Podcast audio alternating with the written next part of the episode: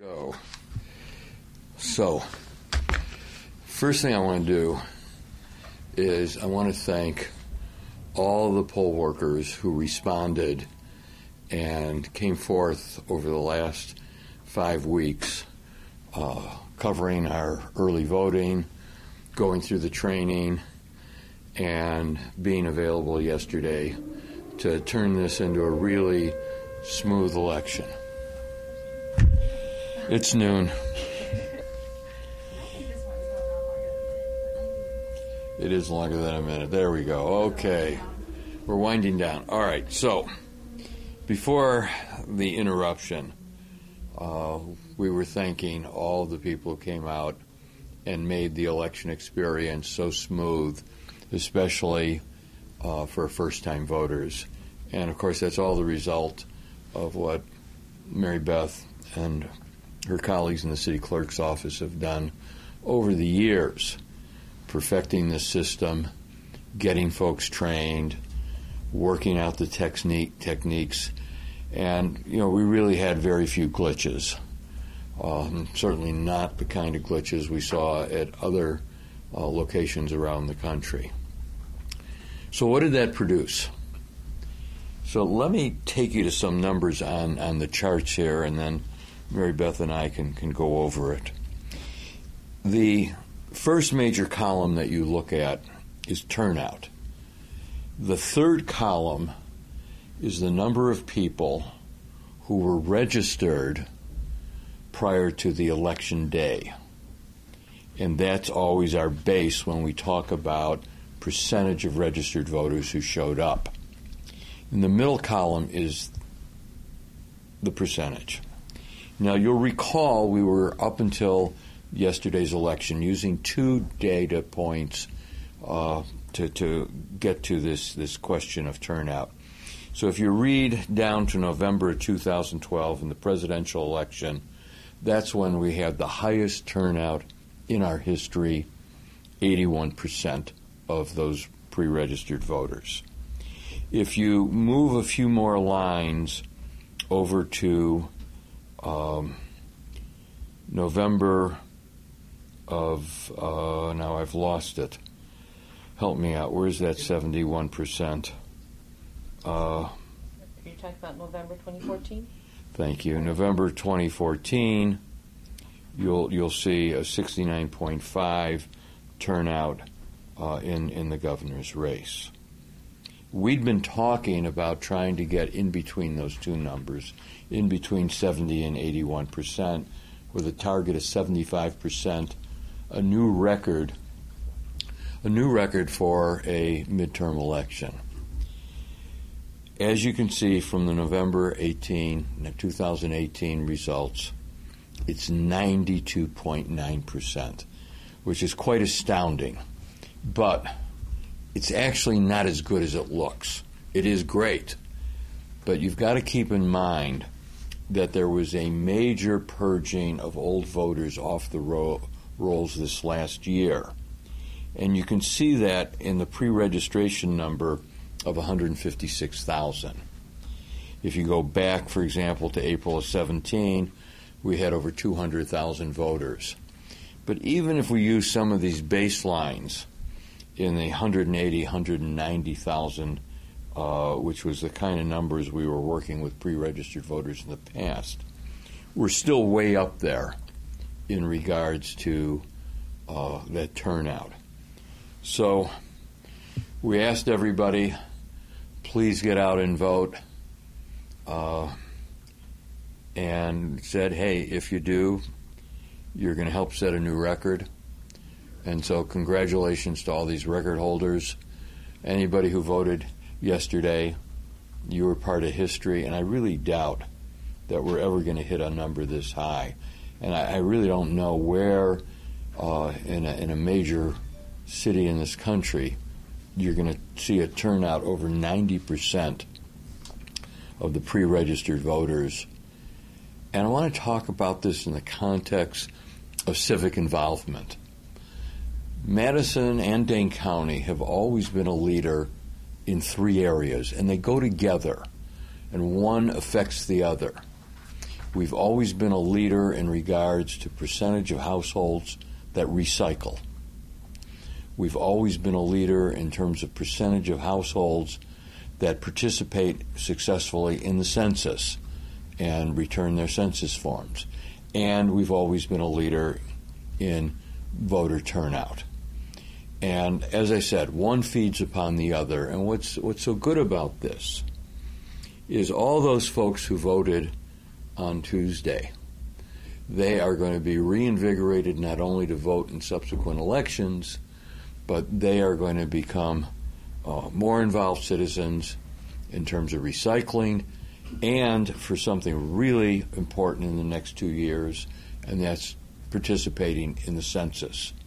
So we can again lead the United States in the decennial census in terms of households that fill out and return their forms. And that's very critical because President Trump has been uh, ominously cutting back on funding for the census and is actively trying to discourage uh, families of color, low income families, immigrant families from participating in the census that will be approaching in 2020. And we will be spending a lot of time in the next year talking about and preparing for the census. So, Maribeth, uh, can you explain the process of what happens with those significant number of early votes and how the poll workers are under pressure.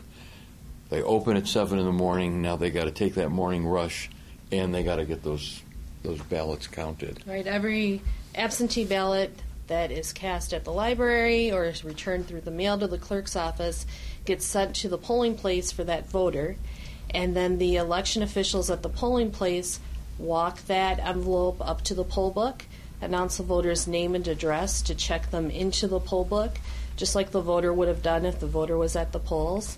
And then they will, once they've assigned numbers, open the envelopes, remove the ballots from the envelopes so they don't know how each person had cast their ballot, and then feed each of those ballots into the machine at the polls on election day. And this takes place while voting is going on, so it's an open and transparent process. And we got held up in one or two polling places with a significant number of on site voters and ballots, and that's why. Uh, what we had about 98% return at around 11 o'clock, and then it took a little while to get that last 2%. Yes. Milwaukee, as you all know, by midnight, uh, was still waiting on feeding in almost 35,000 ballots. And, and that's, that's what happened. They have to go through the same process. You cannot start that process of counting those ballots before 7 a.m. on Tuesday morning, correct? That's right. So it, it's not a glitch, but that's just a requirement of law. Mm-hmm. So. It's been fun over the last three weeks with you guys reviewing this stuff, keeping up to date. And I just want to again thank you because you played a big role in helping get this great turnout here in Madison and Dane County. Questions, Abby? You look like. Yeah, I have a couple of questions. Maribeth, can you just brief us um, once more on why the city uses the percent of registered voters as sort of a baseline for turnout rather than voting age population, and if there's advantages and disadvantages to to either of those? It's really for selfish reasons for the clerk's office because these are the numbers we use to place our ballot order. And the reason we're taking turnout numbers at 11 o'clock and 4 o'clock is to make sure each polling place will have enough ballots. Mm-hmm. And then we're projecting what their turnout might be and calculating whether we need to get more ballots ordered or deliver more ballots to each polling place. And that's the only data we have by ward. And in a city with a major university, that's a number. Sometimes the other metric that's used is percentage of eligible voters. But we've got uh, a significant part of the student population that is voting at their home residence. Students have a choice. They spend almost uh, over eight months of the year here on, on campus. They spend over three months in their home community and they have a choice. And sometimes they just simply prefer, uh, to, to vote through uh, the community where they were raised. Every year, the state gives us an estimate of how many people citywide are 18 years old or older, but that doesn't tell us if they're eligible to vote, and that's just a citywide number. So that really isn't useful for the purpose of ordering ballots specific to each polling place. Um, for this election, was that rapid response team in place? Were they moving around yesterday, and They and were. Were they responding to? They were in high demand. Uh, we could have used an even bigger rapid response team because we found that once we sent rapid responders somewhere, the officials at that polling place were reluctant to give them back up to move on to the next place, but they were crucial in helping reduce lines. And how many people were a part of that team? I didn't look at that number very recently. It's around 100. Around 100. Okay. And that because that was in addition to the like 2,800. That's included in the 2,800 poll Included in workers. 28. Mhm. Um, do you mind speaking one more time, just because I have it on Facebook Live as well, so people can hear it? Kind of, obviously, we've had a record voter turnout, nine, more than 92%, which is far surpasses the 2016 presidential election. How did early voting play into that? Can, can you speak on how many people early voted in comparison to showdown polls on Tuesday? we had, and by early voting you mean uh, at the library or clerk's office or Streets East or on campus, casting an absentee ballot, 37,338 in person absentee ballots cast. And in 2016, that total was 57,260. Big number. What role do you think um, Madison's record high turnout played in the results of this election? Well, when, when you look at how close it is, there's, there's no question that it had an impact. But then again, uh, Milwaukee did far better this year than it had done uh, either two years ago or four years ago. I think the number that we haven't hit upon that might be of real interest is the actual vote total. So we had 145,000 people voting uh, in the election on Tuesday. The preceding presidential election was only 9,000 more, 154,000. And I doubt that you're going to see many communities around the country where the gubernatorial vote yesterday, the state vote, was so close to the presidential vote in the past. Another comparison 145,000 voters again Tuesday in the gubernatorial race. The last gubernatorial vote was 122,000 four years ago, and four years before that, it was only 110,000 votes.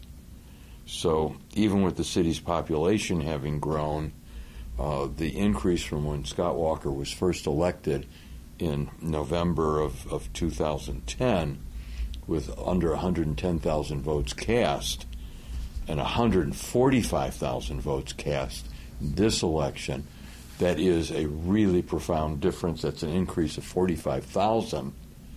And when you look at the margin, uh, that pretty well covers it. Um, I think I have two questions. The first one would be about you gave a bit of a caveat at the beginning, Mr. Mayor, about how these numbers are not quite as high as you think. So then it makes me wonder when we're talking about the city of Madison as compared to other cities and their voter turnouts, is this a legitimate number to use to compare against other Yes, cities? because because the others in, in the state pretty much use the pre-registered vote, and they've all gone through the same culling of the voter rolls in the last two years that we went through. Okay, so, So comparison city to city, it's it's pretty accurate. okay. So the follow up would be Uh, and, and, and I'll tell you another way of looking at it. Sure.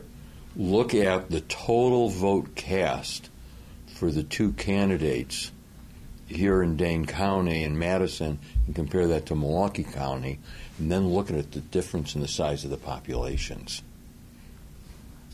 Did you ever think when you guys were working to, you know, clean up the poll numbers and, and get things set that the midterm election would be your record breaker? We thought it would be a record. We knew it was going to be a record breaker for midterms, and we figured 71% was an easy goal because we were going to break that 69, 70% level. we set a target of 75% to make it meaningful. Let's let's you know let's not get sloppy about this. Let's let's do something really big. Crossing 80% was imaginable. Getting to where the last presidential record was, over 90% unimaginable. This is just fantastic. What do you think accounts for uh, what inspired people to go out and vote? Well, there's no question that uh, the two candidates and and and their workers, uh, the media campaigns had a lot to do with it. But our role is to make that experience as easy and understandable and convenient as possible. And yeah, we did have some lines along the way. But when you look at uh, lines of one hour and two hours and longer that took place in other places in the country, and in Madison, given how many days of early voting and what we had Tuesday, most people got in and out within 10, 15 minutes. Uh, I voted, I was in and out in, in, in less than five minutes. And that's the experience of the majority of voters. And that's very important for first time voters. And that's where the effort of the clerk's office and years and years of working at this and training our poll workers comes in. So, yeah, it's one thing for the parties and the candidates to inspire and motivate their people to go to the polls. It's our job to make that experience easy, simple, enjoyable, so that people walk away saying, hey, I voted and it was fun. And the voter ID law has been around for a few years now. Do you think it's still having an impact on the turnout here? It still is having an impact, but I think that's another one of the marvelous things that the League of Women Voters, the city clerk, the county clerk, all of us engaged in turning out the highest vote possible have, have done. And that is to get people the information, get them access to the necessary identification so that we can get these great turnouts. We have really thwarted the forces of evil that have tried to suppress the vote. Do you have a goal yet for 2020 voter turnout? Well, 2020 presidential election. I mean, obviously, we with a by any standard, a presidential election should have a higher turnout than a midterm. So, it, looking at this number of 156,000 uh, pre-registered and a turnout of 145, I would say that we'd want at least to get up to 165,000 uh, in in the 2020 presidential election. Somebody to make a note of that. Did I just say that? Yes. Uh, 165,000. And that would give us a 10,000 greater turnout than the 2016 presidential election. Mayor with the change in administration, in what area are you hoping to improve Madison's relationship with the state first? That's interesting. Um, I really feel sorry for Tony Evers. There is eight years of pent up dreams and Wisconsin values that have been contained, and they're all going to come out in the next 30 days, uh, even before Tony is, is inaugurated as, as governor. Um, we had a staff meeting this morning on just a couple of areas, and I think three times in that meeting I said, make a note of that for the Evers administration. Um, we have to deal with the advent of e bikes, electric bikes, and regulations regarding their speed uh, here in the state of Wisconsin, not just the city. So that's that's one area uh, where we've got concerns. We have to deal uh, with some unanswered questions regarding zoning and some loopholes whereby uh, doing a condominium development as opposed to a regular subdivision allows people to do some unsewered developments, which we don't think are a good idea. So there's those. I mean, we can just go on and on. Changing the voter ID law is, is a great place to start. Uh, we'd like to see restoration of our landlord tenant laws that were decimated. We'd like to see our ability to get safe regulation of, of, of not just taxi cabs but TNCs. There's just no reason police officers uh, can't do background checks, and we've seen what's happened when that's avoided. And of course, then labor rights, and I mentioned that. Uh, there's the issue of um, the issue of, of project labor agreements and prevailing wage. That was defined and cast as the Walker administration's freeing the state from labor unions. But some of the best contractors in the state were aligned with the building trades on the issue of prevailing wage and project labor agreements because they felt that would get the best quality workers, the best quality construction on both public and private jobs here in Wisconsin. So, if we had another 45 minutes, uh, we can continue with the list. But, uh, you know, out of, out of respect to the go- new governor elect, uh, he's really got to be the one who picks and chooses where to go with this very, very long list. And frankly, I don't think we should have high expectations for the next two years. And that's because of the gerrymandering. I mean, here we had a very decisive outcome in terms of the statewide races and absolutely no change to the better in regards to the state legislature, either houses the Assembly or the state Senate. And that is because of this horrific gerrymandering. Probably the greatest accomplishment uh, long term that the Evers administration will succeed in is now getting us fair, competitive legislative races after 2022, which will carry the state into the next decade and what I would call a, a, renaissance and a period of enlightenment. That's what the state's got to look forward to. Have you gotten the chance to speak to Tony Evers yet? I have not, and I'd love to, but again, I'm, I'm just sure he's he's flooded and inundated, and all I could say is thank you for a great campaign and what you're going to do for the people of the state. All right. Thank you all. We won't be doing this press conference again for another couple of years, but we are going to be doing this uh, again as we lead into the census, uh, and we're going to actually start work on it in 2019. So this is just great to, to, to get this information out to the people of our community. Thank you. Wonderful. Thank you.